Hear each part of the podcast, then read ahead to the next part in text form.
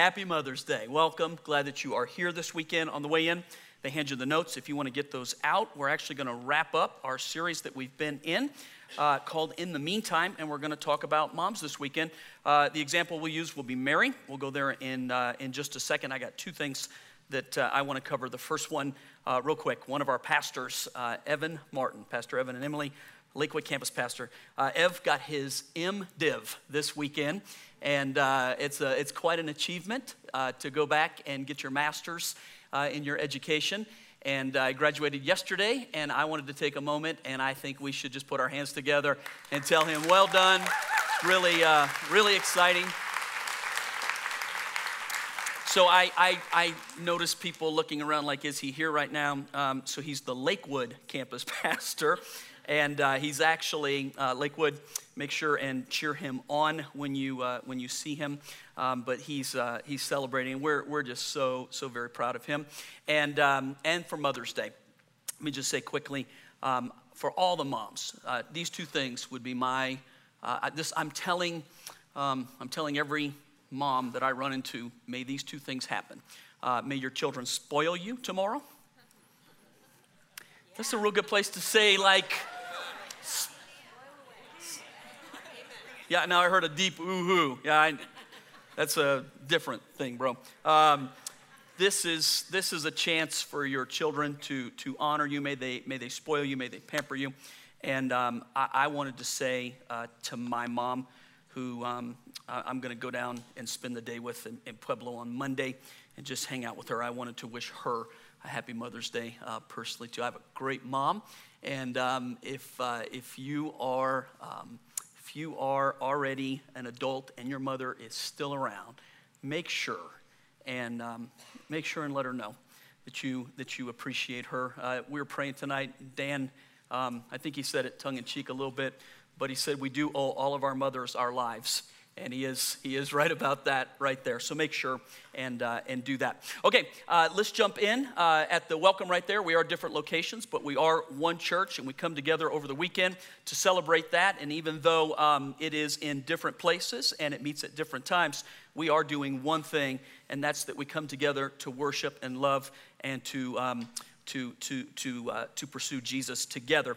Uh, the opening right here, it's called In the Meantime, and the, uh, the thought, the series, the uh, premise behind it is what do you do when there's nothing you can do? And I've said every week that when I say that, I think people that don't understand that would tend to think, what do you do um, when you don't know what to do? And that's, that's not what this is about. This is like when it is what it is, and when you look at the situation, you realize I may have to go through it, not around it. I can't uh, escape it. I can't walk away from it. It's, uh, it may just be something that I'm required to do. Uh, sometimes self imposed and sometimes out of our control. And I mentioned areas like uh, it may be marriage. Sometimes we find ourselves in situations in our marriage where it's just simply not what we want it to be. Uh, we didn't intentionally go that direction. Uh, it, it's not something that we're hoping for. And the point would be that you don't want to get stuck there, but at times you can find yourself in a place in marriage where when you look at it, you just simply realize, man, it's not changing right now. And uh, I, I don't want to walk away from it. I don't want to cash it in. But for right now, it is what it is. And what does that person do in the meantime? I said maybe it's finances. You just realize that all your financial dreams are not coming true. Maybe you're even seeing that uh, uh, as you look at the near future on that, you can't flip a switch there's just no, no way to go um, any deeper, no way to turn it around. Again, maybe not your fault, maybe somebody else's fault, maybe a downsize, maybe an economy issue in the last few years, whatever. But maybe you find yourself in that place where you just simply, what do I do about this? And you realize there's just simply no way around it. You're going to have to go through something. So, what does that person do? Do you cash in your faith at that time? Do you, do you lose it? Do you just run from it? How does that person survive that and actually uh, how, how can you come out of that uh, better and not bitter? Maybe it's health. Maybe you've been diagnosed with something that won't kill you, but they can't cure it. Maybe you're dealing with something that's even painful. And as you just look at the near future and going forward, how do you make it through that? What do you do in that situation right there? And maybe it's academic. I mentioned tonight, Evan gets his MDiv. Um, you know, he, he's a father of four, and it's taken him many years to go back and do this at this point in his life. He had to set a plan, and it's taken a long time. And Evan just realized in order to go where I want to go at some point in my life, uh, to do this is going to take time, and I'm going to have to be dedicated to it. And it was something that I think, looking back, he probably wishes he did it before he got married, and certainly before he had kids. I could get, here's what he told me: my time between 10 p.m. and 2 a.m. suddenly got freed up. And you know exactly if you've done it. Uh, that's a, it, it's a big thing, but it's, it's taken him several years to do it. And uh, sometimes we just realize, man, we're in the middle of something that to get there, we're going to have to go through it. And I also mentioned kids. And that's where I'll kind of focus on this one tonight because I'm going to go into moms a little bit. I'll use Mary, but I mentioned with children, sometimes it's just simply as they grow up and they become adults, they may make choices that aren't your choices. They may not even serve the God that you love and that you raised them to serve. You may find yourself at opposite ends of that spectrum at some point in life, and you realize there's just no easy way through this. It's not what I would choose, and it hurts. And you recognize, man, what am I going to do about this? And as a believer, I've said this multiple times. Here, here's the point for all believing parents the most important day in, in all of history will be the day that we stand before the Lord and there's not a believing parent who wants to look over and see that circle of their family broken, yes or no? You want every one of them there and every one of them accounted for. Do you agree with that right there? And sometimes we look at our circumstance and our situation in life, we think to ourselves, this did not go the way I wanted it to go. And maybe you think, I don't deserve this. How did this happen? Nonetheless, you're walking through something. How does that person hold on? How does that person prosper in that? And how does that person continue to believe God. So I guess that's a little bit where we would go tonight and, um, and kind of move into this. And this, uh, I have said the entire time too. When we find ourselves in those situations, the two questions we always want to ask ourselves is Does God know and does God care? How could this happen to me? Why did this happen to me? I love God. I serve God. How could I find myself in this situation? And I'll remind you one more time, maybe the most important thing to remember through all of this sometimes God can be silent. And his silence does not equal his absence in your life. Silence does not equal anger, and silence does not equal apathy. God does know and God does care, and there are just simply some things that God can't do any other way except to get our attention and walk with us through some difficult things. And I know nobody gets a, that's not a rah rah message. Nobody signs up for, like, I want the difficult things. Nobody wants. We avoid that like the plague, yes or no? But sometimes we find ourselves, here, I'll do the demonstration. Watch this. How many of you love God but have been in difficult circumstances in your life? Yes. Some of you are like, I don't, I just don't even want to go there, Pastor. Keep me away from that. I, I don't blame you. So the message may hit you one of three places. Maybe I should have spoke on it two years ago when you needed it the most. Maybe it's really applicable right now because what I said or one of the things I referred to you're going through. Or maybe you're like in a really great place and you're just praying, I never want to go there. I don't blame you. So, what would I do if I was that person? Just keep the notes. You never know. You just may need it at some point, sometime in your life. So, uh, here's where we'll go this time at the transition talking about trusting God with your children. Go talk about Mary. So, let me, uh, Mary's background, real quickly. Uh, I, I, think that um, Christmas time spoils uh, the reality of who Mary was, what Mary looked like uh, sort of her background. Hollywood paints a picture for us. We think in pictures, and so once we get a picture in our mind, we aim ourselves towards that. So uh, here, most scholars agree Mary, uh, when she's betrothed to Joseph, is about 14 years old, between 14 and 15. That was uh, the way that it was in that culture and in that place in particular. So, real quickly, uh, dads who are raising young daughters at 14 or 15, can you even imagine that scenario? I can't even imagine that, that scenario. So, she's, she's a very uh, young woman uh, in that particular place and in that particular culture to be uh, pregnant outside of wedlock uh, is, is equal to death. They can stone a person for such as that. And then get this picture. We have a very cleaned up, sanitized version of it. We, we, we look at the virgin birth and we accept it after the fact in a very sanitized, cleaned up story. But imagine the story happening in real time this woman saying God has done something that he's never done before. All right, think with me for, for a moment here. Think about this. Think about that story. If, if, if you heard that story, how likely are you to believe that story? Can you understand the words that are coming out of my mouth tonight? I think, just think about the story for a moment. It's, it's an incredible story. It's, it's, it's uh, Hollywood in many ways has painted a picture for us, but it's such an inaccurate picture of the pressure she would have been under and the place she would have been under and her relationship with Jesus. So Jesus was God, but Jesus was also all man, and Mary uh, experienced all the things that a mom would experience with a child. So, as I try to go to that place tonight, uh, I'll give you three little vignettes that I think probably um, were places where Mary just had to trust God and walk with the Father when it came to being a mom. So, uh, if you got a pen, you may want to fill in the blanks. One, um, here, here's what I would just say tonight trusting God with your children, using Mary uh, as an idea. One, trust that God has a plan and a purpose for your child. Trust that God has a plan and a purpose for your child. And sometimes when our children begin to uh, simply go their own direction, whether it's breaking away or whether it's just simply uh, making choices in life. Sometimes I think the, the lie that the enemy wants to hit us with is that, man, God's plan and purpose is being ruined. Uh, God's plan and purpose now will, will, never, will never come to pass. The things that, I, that I've hoped for and the things that I've prayed for and all the things that I've believed God for, they're, they're going to be dashed to the ground. We read about one of these times in Luke chapter 1, which is Luke's version of, um, of, of Mary um, becoming pregnant by the Holy Spirit and how everything took place. So the angel Gabriel is sent to Nazareth to announce this to Mary. We find the story here, and it reads this way In the sixth month of Elizabeth's pregnancy, Elizabeth's uh, son was John. John is the baptizer, so it's Jesus' cousin. So in the sixth month of Elizabeth's pregnancy, God sent the angel Gabriel to Nazareth, a village in Galilee, to a virgin named Mary. She was engaged to be married to a man named Joseph, a descendant of King David.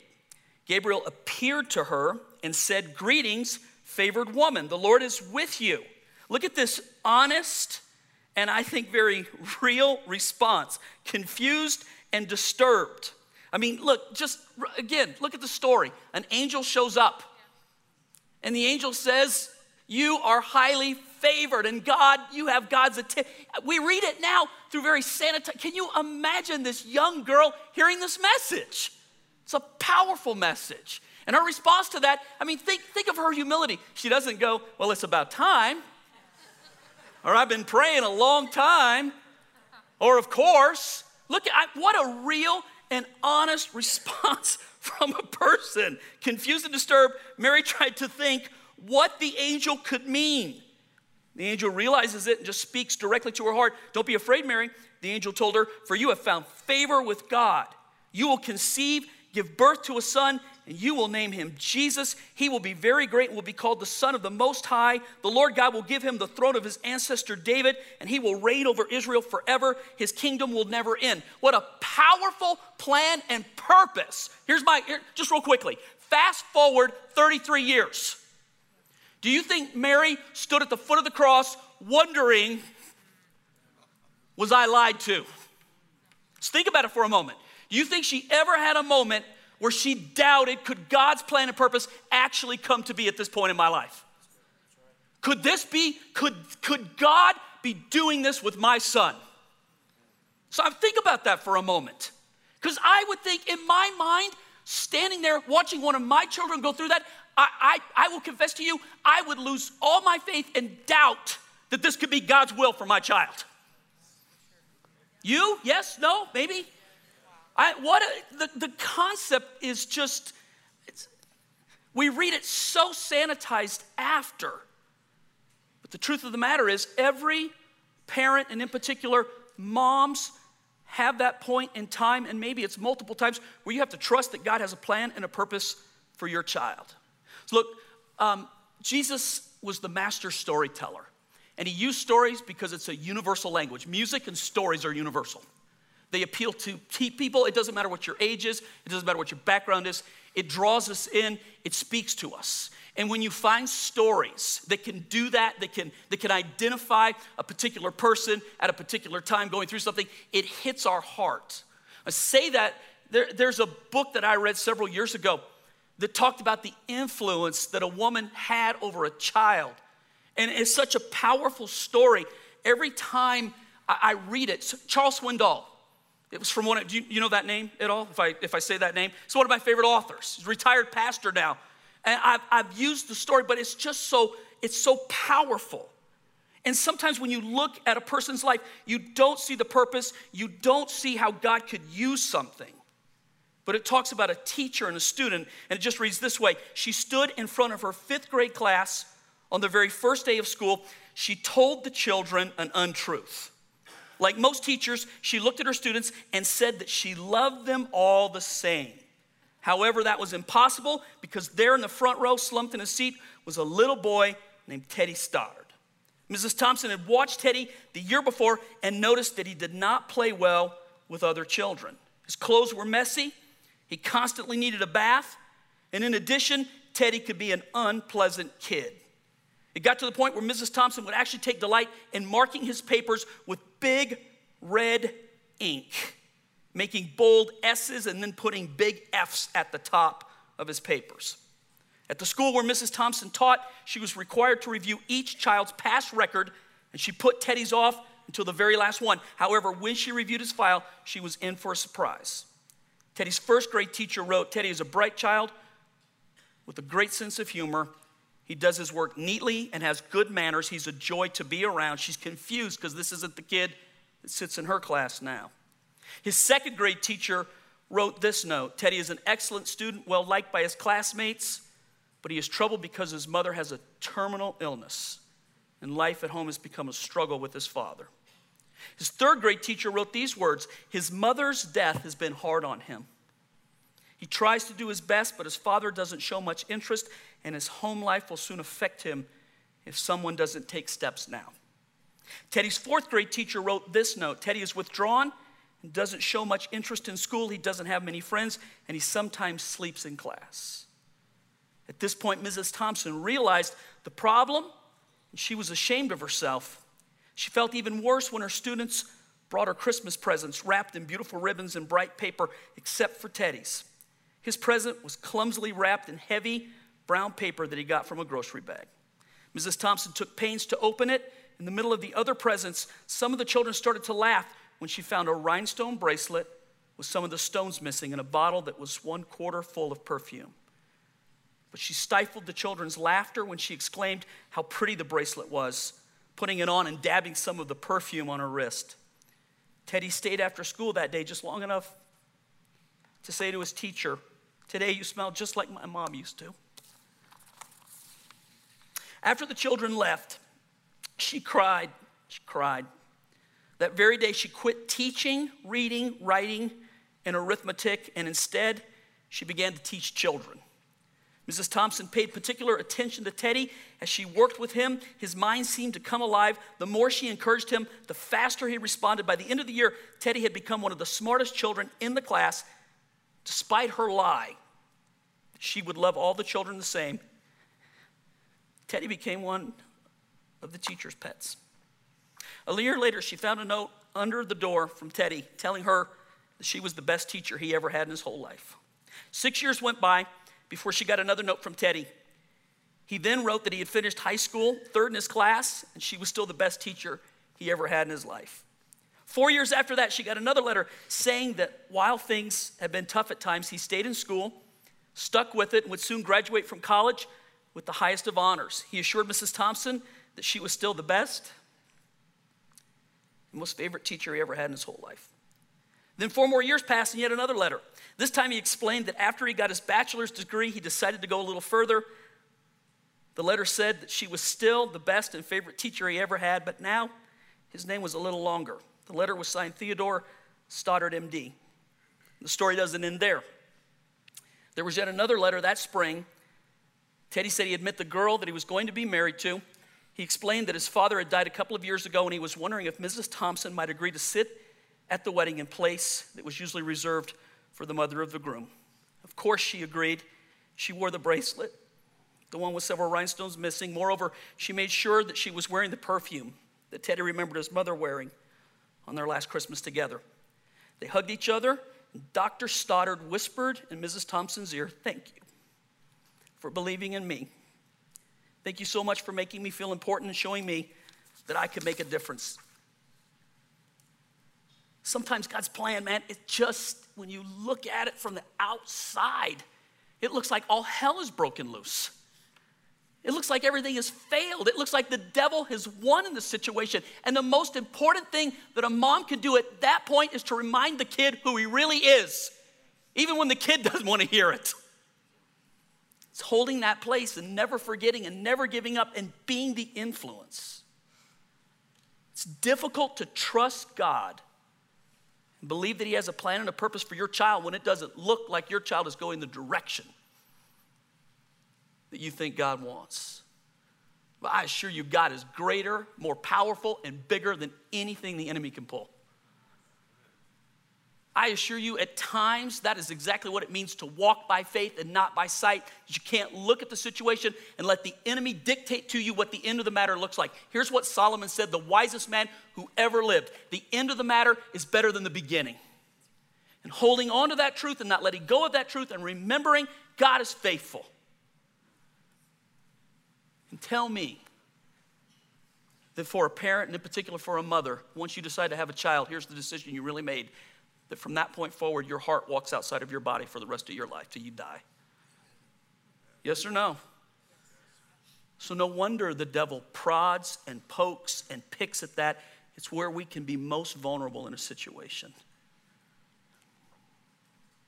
Does God know and does God care? Yes. Sometimes that silence screams at us. He's angry, he's absent, He's apathetic. I assure you, your God works all the time. And when you can't see his hand, trust his heart. Trust his heart. I'll give you the second one. Trust God that you are the parent that your child needs. There wasn't a mistake. There wasn't a mismatch. There wasn't somehow a cosmic misconnection. Trust God that you are the parent that your child needs. A little further in Luke's story, chapter 2, this time, we don't get a whole lot about the life of Jesus from the time he was born till the time he starts ministry. In fact, there's really only one story where we read about Jesus in between being an infant and then starting his ministry at 30. And we read about him when he's 12 and he does something that's naughty. Now, just don't confuse naughty with sin. He's a kid, but not just any kid, like the smartest kid that ever lived. And so Luke tells the story this way when Jesus was 12 years old, they, so it's Mary, Joseph, Jesus, and his siblings, they attended the festival as usual. After the celebration was over, they started home to Nazareth. They'd gone to Jerusalem in order to celebrate Feast of Tabernacles. But Jesus stayed behind in Jerusalem. His parents didn't miss him at first because they assumed he was among the other travelers. Now, yes or no, this is a real story. Don't sit there and act like you've never done it. We've done it. When you have five, you judge by the noise level if everybody's there. Sometimes the noise level's just up. I had it happen to me when I was a kid. We were on a vacation in, in Arizona going to the Grand Canyon, stopped at a gas station. I lingered too long in the bathroom, came out, and the station wagon's gone down the road. And I walked into the gas station, tears running. My mom and dad left me. They don't have cell phones at this point. You chiseled things in stone and left it out for the dinosaur to bring to whoever. I don't know how many minutes went by. It seemed like hours. But maybe it was five minutes, and back they come, and my mom's crying. My dad's mad. And I got a spanking. This is back in the day when they'd spank you for stuff like this. I'm glad you're alive because I'm gonna kill you. And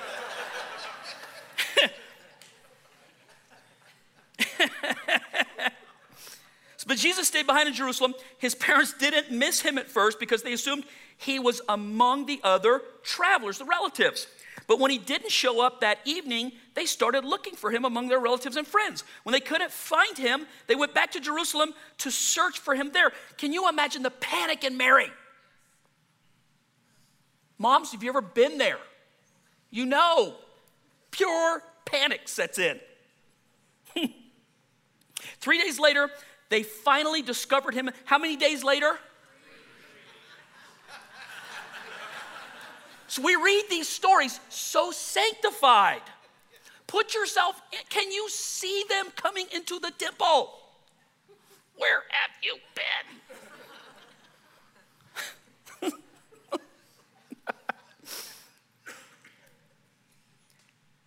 Am I the only one who reads it and finds humor? The rest of your life, I think it's sacrilege. No, this is put in here to see the reality of a of a real situation. Three days later, they finally discovered him in the temple, sitting among the religious teachers, listening to them and asking questions.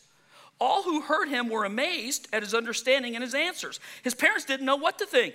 Son, look how polite. Son, his mother said to him, Why have you done this to us? This is a very carefully edited text right here. Your father and I have been frantic, searching for you everywhere. But why did you need to search? Jesus asked. Didn't you know that I must be about that I must be in my father's house about his business? But they didn't understand what he meant. I wonder if Mary flashed back at that point. And an angel telling her. So I wonder past the birth if everything was just ordinary. I wonder if Jesus was mischievous at times. I wonder if they had to tell him to eat his vegetables. Follow with me for a minute. I wonder if things were very average. I wonder if she even forgot.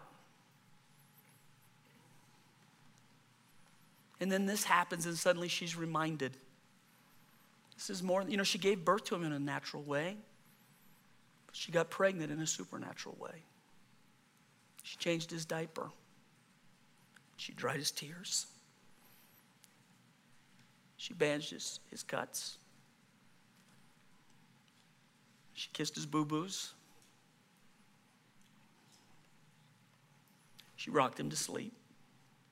She loved him like a mother would love a child. We read it all supernatural. but There's a real human side to this story. You imagine her heart? And suddenly she's reminded.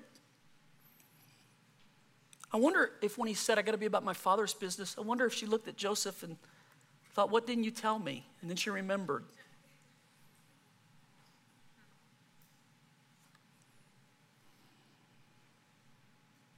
They didn't understand what he meant,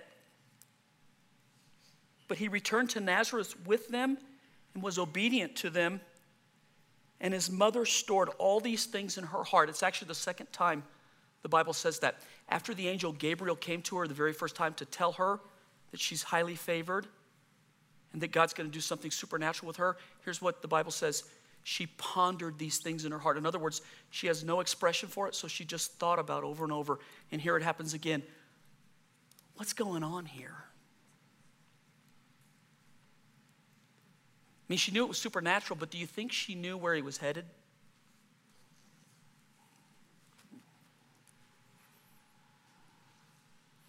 Trust God that you are the parent your child needs. I'll tell you a quick story. When I was a young dad with three little ones, not five, but three, my two oldest if Chris and I had the chance to get out and go do anything to the store, to eat, or just for a walk, every time we'd come back, Amy had organized the other two into some kind of a play. And it was every time we came back home. Once or twice, it was cute. but time after time, and it was like multiple levels of a play that would go on and on and on and on. And I'd sit there and I'd be like, Dear God.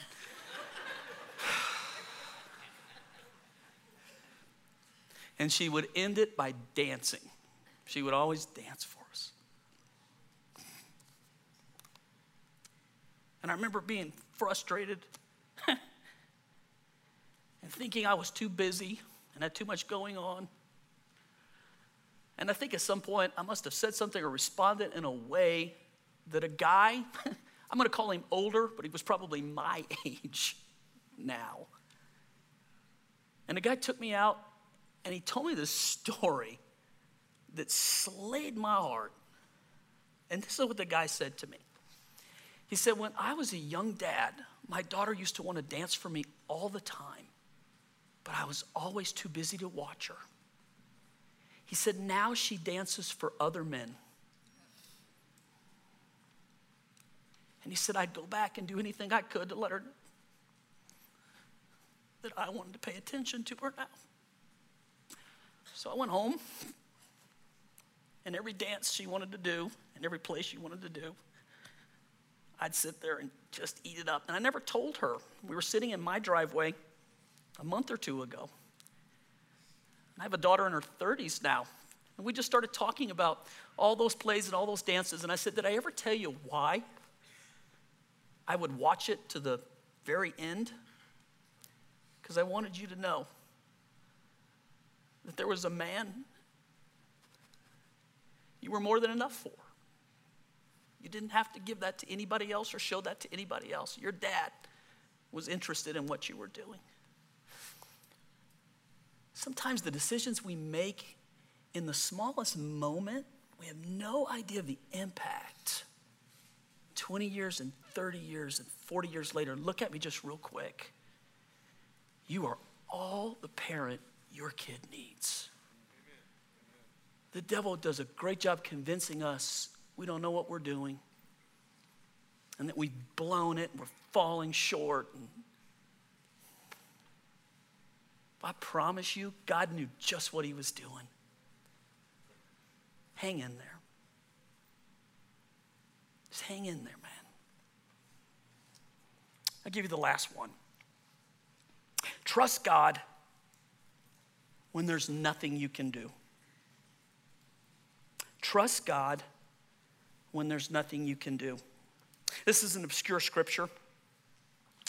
It's from John's Gospel. I don't know if you um, ever put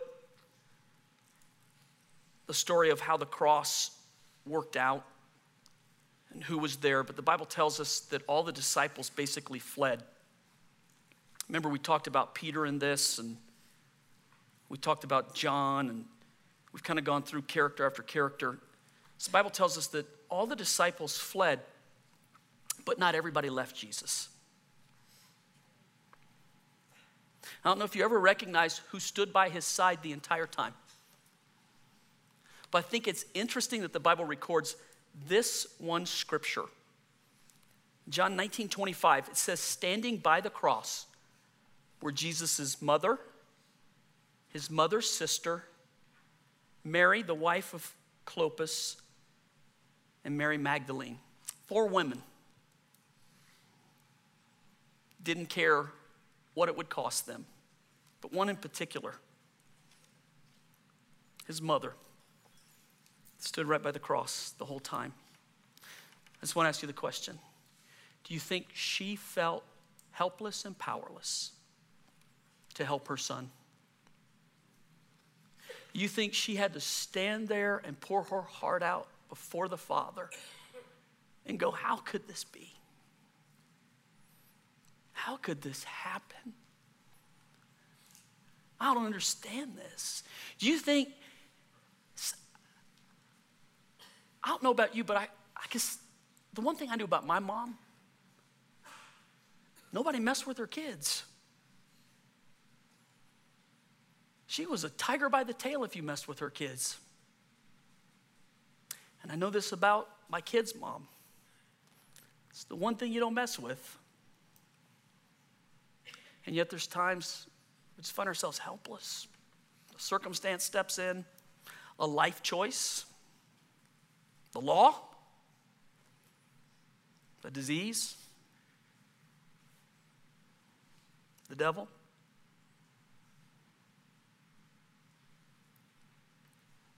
What about that person? Trust God when there's nothing you can do. And maybe that's scary. Maybe that's like the place we want to avoid. But I would just say this to you sometimes coming to the end of yourself could be the best day of your life because when you stop, God can. And trusting Him when you can't do anything. Sounds powerless, but it may be the position of power that actually turns a situation around. And I thought when I wrote this and would come to the point where I'd close it, how would I pray? What would I say?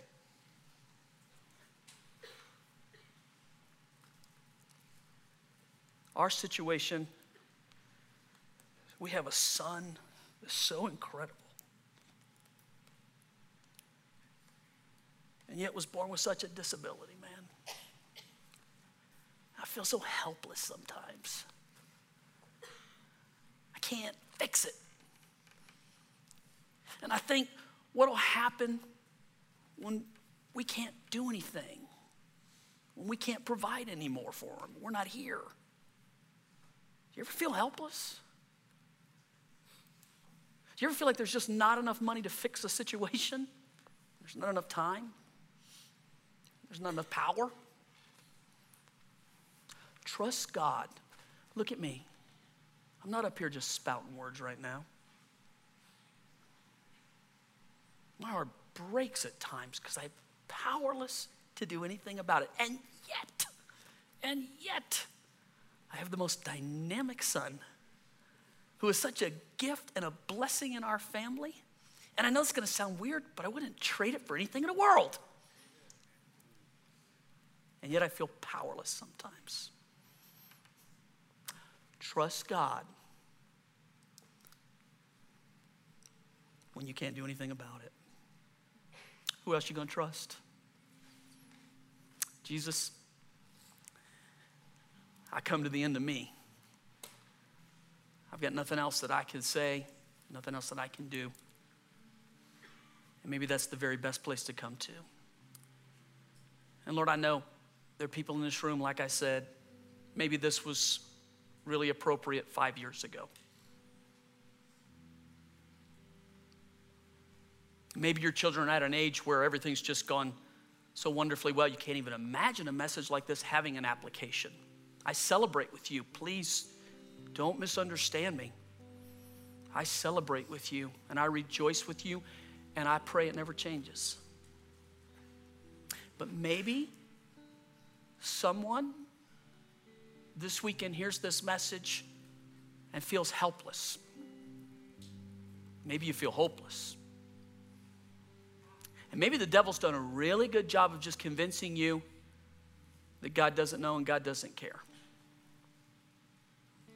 And maybe you cry out and you feel like you're not hearing anything.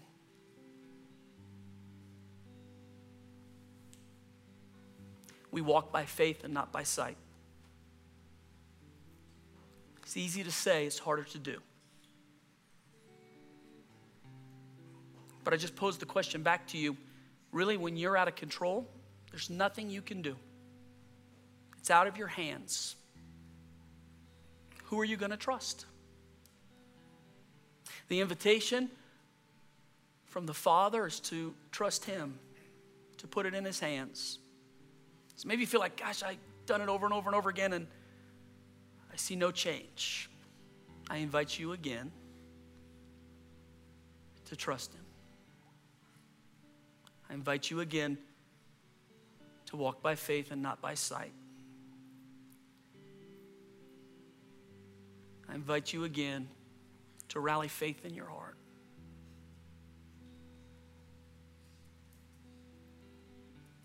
Lord, I just ask that you would do that, that you would strengthen and help your people. Lord, in particular, if there is a family, a mom, dad, a child is just struggling right now. Be merciful. Pour out your grace. And God, help us. Help us. God, by faith, I know you hear every prayer we pray and every tear that falls to the ground. You know the number. You know the prayers. Thank you that no one can snatch us out of your hand. God, rally faith inside of us. I pray in Jesus' name. Amen.